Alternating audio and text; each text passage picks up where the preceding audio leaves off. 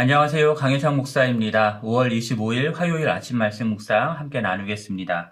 오늘 본문은 잠언 13장 14절부터 25절까지고요. 제가 봉독하겠습니다. 지혜 있는 자의 교훈은 생명의 세민이 사망의 그물에서 벗어나게 하느니라. 선한 지혜는 은혜를 베푸나 사악한 자의 길은 험하니라. 무릇 슬기로운 자는 지식으로 행하거니와 미련한 자는 자기의 미련한 것을 나타내느니라. 악한 사자는 재앙에 빠져도 충성된 사시, 사신은 양약이 되느니라. 훈계를 저버리는 자에게는 궁핍과 수욕이 이르거니와 경계를 받는 자는 존영을 받느니라. 소원을 성취하면 마음에 달아도 미련한 자는 악에서 떠나기를 싫어하느니라 하느니라. 지혜로운 자와 동행하며 지혜를 얻고 미련한 자와 사귀면 해를 받느니라. 재앙은 죄인을 따르고 선한 보응은 의인에게 이르느니라. 선인은 그 산업을 자자손손에게 손손에게 끼쳐도 죄인의 재물은 의인을 위하여 쌓이느니라. 어, 가난한 자는 밭을 경작함으로 양식이 많아지거니와 불의로 말미암아 가산을 탕진하는 자가 있느니라. 매를 아끼는 자는 그의 자식을 미워함이라. 자식을 사랑하는 자는 근실이 징계하느니라. 의인은 포식하여도 악인의 배는 줄이느니라. 아멘. 자, 14절은 지혜 있는 자의 교훈은 사람들로 하여금 죽음의 길을 벗어나게 하고 그들의 생명을 살리는 교훈이다 라고 말씀하고 있습니다. 참된 지혜의 교훈을 따르느냐 마느냐는 우리가 선택할 수 있는 것이죠. 그러나 그 선택으로 말미암는 결과, 사느냐 죽느냐의 문제인데 그에 대한 책임은 우리가 져야 하는 것입니다. 그러므로 오늘도 잠언이 가르쳐주는 이 지혜의 교훈을 어, 듣고 따름으로써 죽음의 길이 아닌 생명의 길로 걸어가는 어, 우리 모두가 되기를 간절히 바랍니다. 15절 말씀 보면은 무엇이 선한 길인지를 알고 그 선을 이루고자 애쓰는 사람은 사람들의 은혜와 호의를 얻게 된다라고 말씀하죠. 그러나 사악한 자, 곧 다른 사람들을 속이고 거짓을 행하는 배신자들의 길은 결국 파멸에 이르게 된다라고 말씀합니다. 선하게만 사는 사람은 어떤 면에서는 답답하게 보이기도 하죠. 어, 좀 야가야 세상을 어, 잘 살 수 있을 텐데 그렇지 않고 너무 선하게만 살면 이 거친 세상을 어떻게 살아가나 걱정이 되는 면도 있, 있기는 합니다. 조금은 사람들을 속이고 내 이익을 위해서 거짓을 행하는 배신자의 길을 가는 것이 어, 지금 당장 눈에 보이는 이익을 얻는 길이 될 수도 있습니다. 그러나 그 결국은 망하게 되는 것이죠. 이 결국이 어떻게 되는지를 아느냐 하는 것이 사실은 지혜로운 사람인 것입니다. 그러므로 어, 오늘의 삶을 선하게 살아가는 것을 선택하는 것, 그것이 지혜인 것이죠. 사람들은 어떻게 살아야 바르게 사는지 다 압니다. 우리가 살아가는데 필요한 모든 것들, 어, 그것들은 다 유치원 때 배웠다라고 하는 어, 책처럼 말이죠. 눈앞의 이익을 위해서 사람들을 속이면 안 되고, 거짓말하면 안 되고, 선하고 정직하게 삶을 살아야 된다라는 거, 그거 모르는 사람이 어디 있겠습니까? 문제는 그 지식을 따라서 살아가느냐 하는 것이 문제이죠. 16절 말씀을 보시면은 슬기로운 사람은 자신이 바르게 알고 배운 지식대로 살아간다고 말씀합니다. 선하고 정직하게 살아야 한다라는 것을 알고만 있고 아는 지식과 다르게 비도덕적으로 살아가는 사람, 바로 그러한 사람이 미련한 자다라고 말씀합니다. 미련하기 때문에 지식을 따라 살지 않는 것이죠. 어, 자기의 미련한 죄된 본성을 따라서 살아가는 것입니다. 결국 자신이 얼마나 미련했는지가 어, 사람들 앞에서 드러나게 되는 것입니다. 그렇게 미련하여 악을 행하는 자, 수단과 방법을 가리지 않고 어떻게 해서든 지금 당장의 내 이익을 만들어내고자 부정한 방식을 사용하는 사람들을 어, 사자 또는 심부름꾼으로 세우게 되면요. 결국 그가 하는 일은 재앙 수준으로 망하게 되는 것입니다. 그러나 성실한 사람, 신실한 사람, 지혜의 교훈을 따르고 지식을 따라 선하고 정직하게 행하는 그런 사람을 사절 또는 심부름꾼으로 세우면 우리 몸에 좋은 약과 같이 되는 것이죠.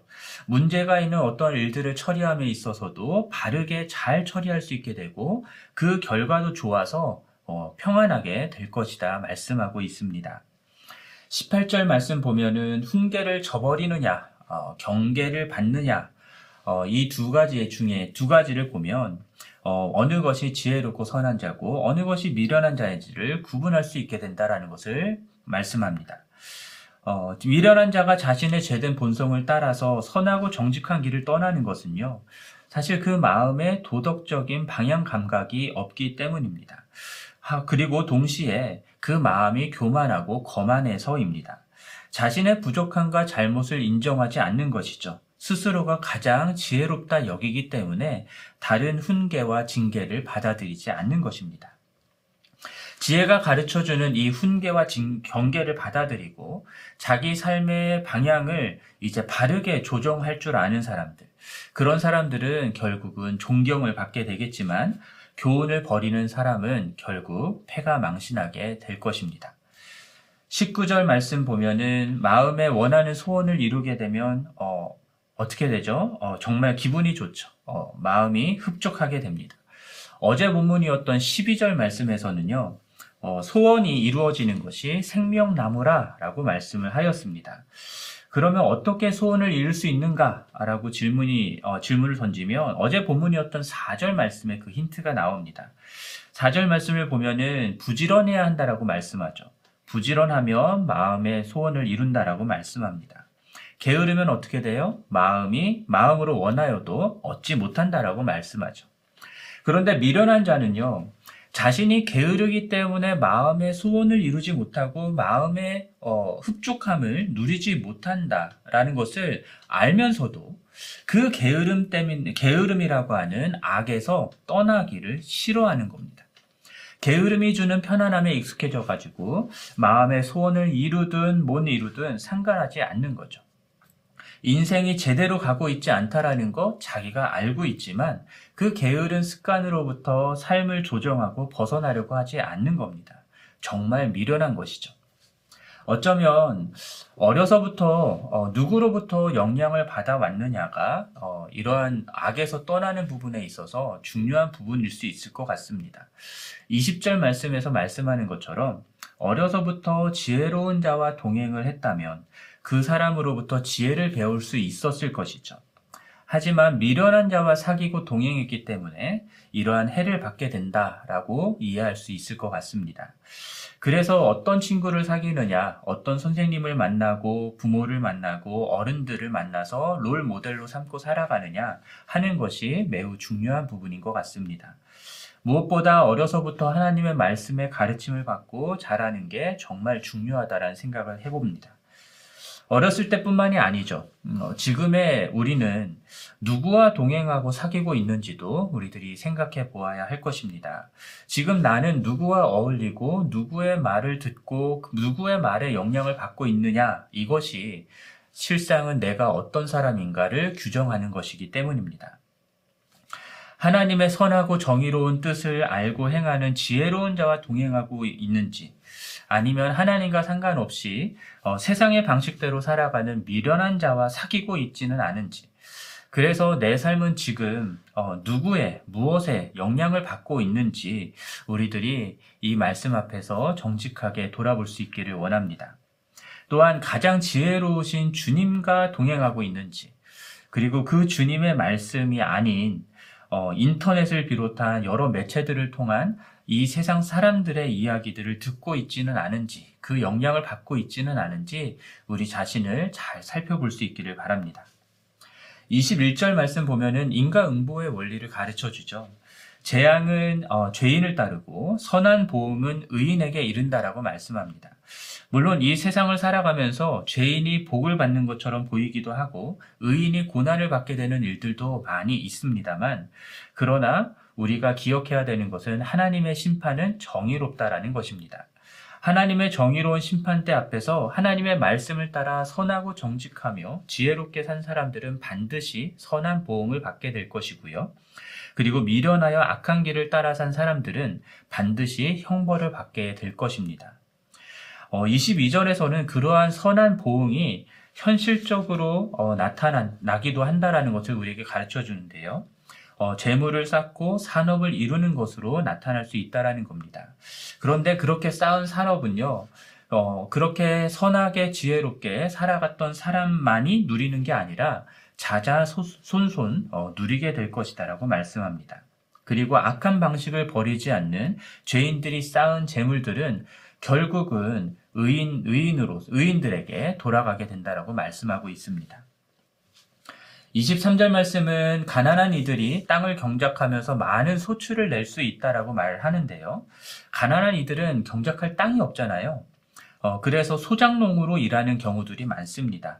그래도 열심히 땅을 경작하면 많은 소출을 거둘 수가 있다라는 거죠. 문제는 그 많은 소출을 거두는 그 과정 속에 어, 불의가 개입하는 어, 경우입니다. 여기서 말하는 불의는 일한 대가가 정당하게 돌아가지 않는 것을 의미하는 것입니다.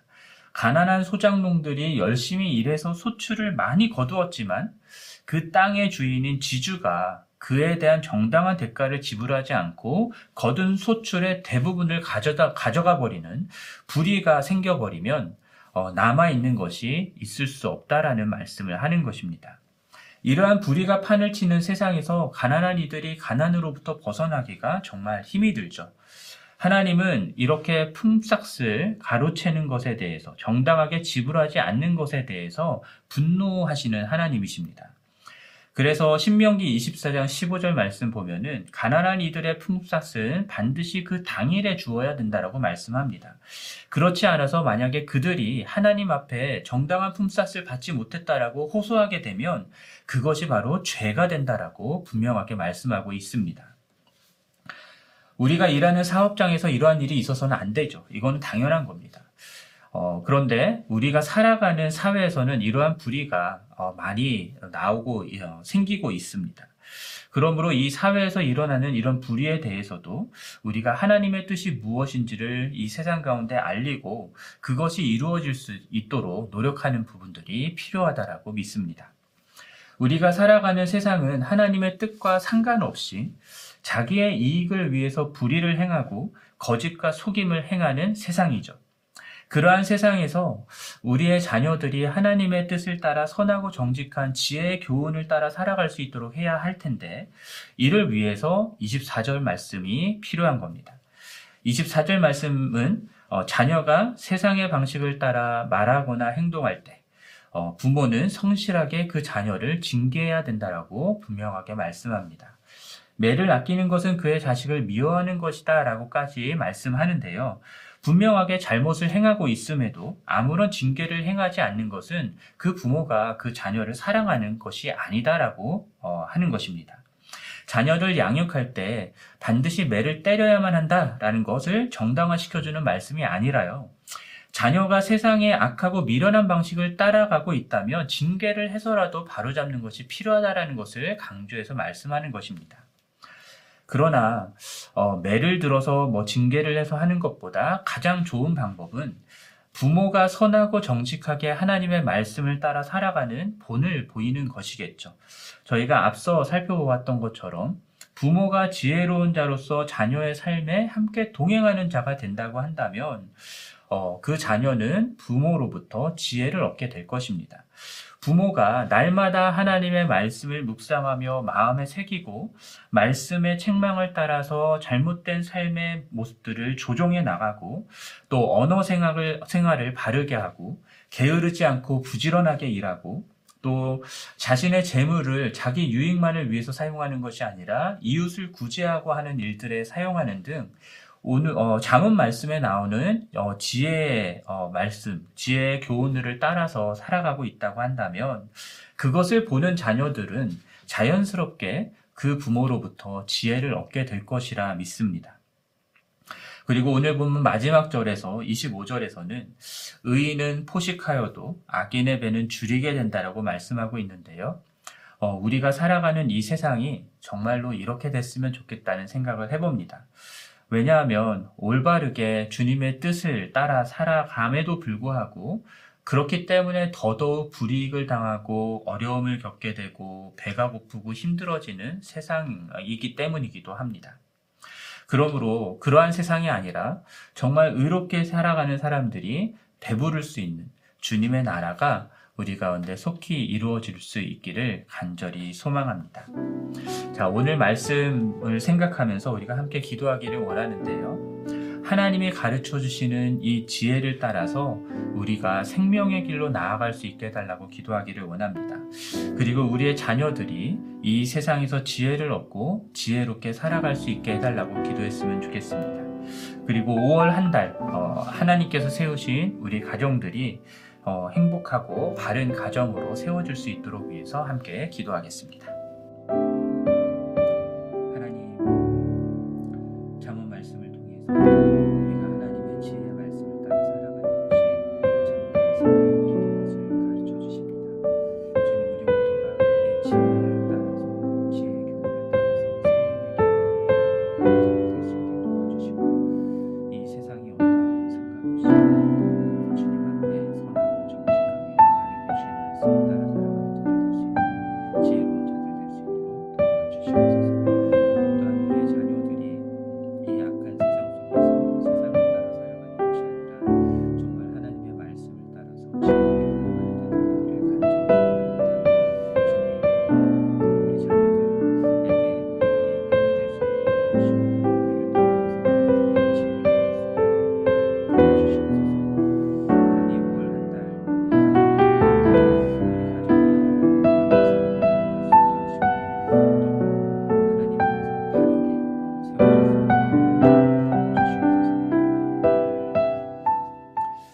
하나님 아버지 오늘 잠언 말씀을 통해서 어, 하나님의 말씀을 따라서 지혜롭게 살아가는 것이 우리가 사는 길인 것을 생명의 길로 가는 것임을 생각해 보았습니다. 주님, 우리 모두가 정말로 미련한 자가 아니라 지혜로운 자가 되기를 원합니다. 이 세상의 방식이 아니라 하나님의 뜻을 따라서 순종하며 살아가는 자들이 되기를 원합니다. 그렇게 지혜롭고 의롭게 살아가는 저희들 될 수 있도록 은혜를 베풀어 주시옵소서. 또한 우리의 자녀들이 어, 이 말씀을 통해서 어, 지혜의 교훈을 어, 듣게 되고 얻게 되고 그 말씀대로 살아가는 지혜로운 자들이 되기를 간절히 소원합니다. 하나님, 우리 자녀들에게 우리 부모들이 참된 본이 될 수 있도록 어, 지혜를 얻게 하는 본이 될 수 있도록 은혜를 베풀어 주시옵고 5월 한 달 가정의 달입니다. 하나님 모든 가정들이 주님 안에서 행복할 수 있게 하여 주시고 또 주님의 뜻을 따라 바르게 살아가는 가정으로 세워질 수 있도록 은혜를 베풀어 주시옵소서. 이 모든 말씀 우리 주 예수 그리스도의 이름으로 간절히 기도합니다. 아멘.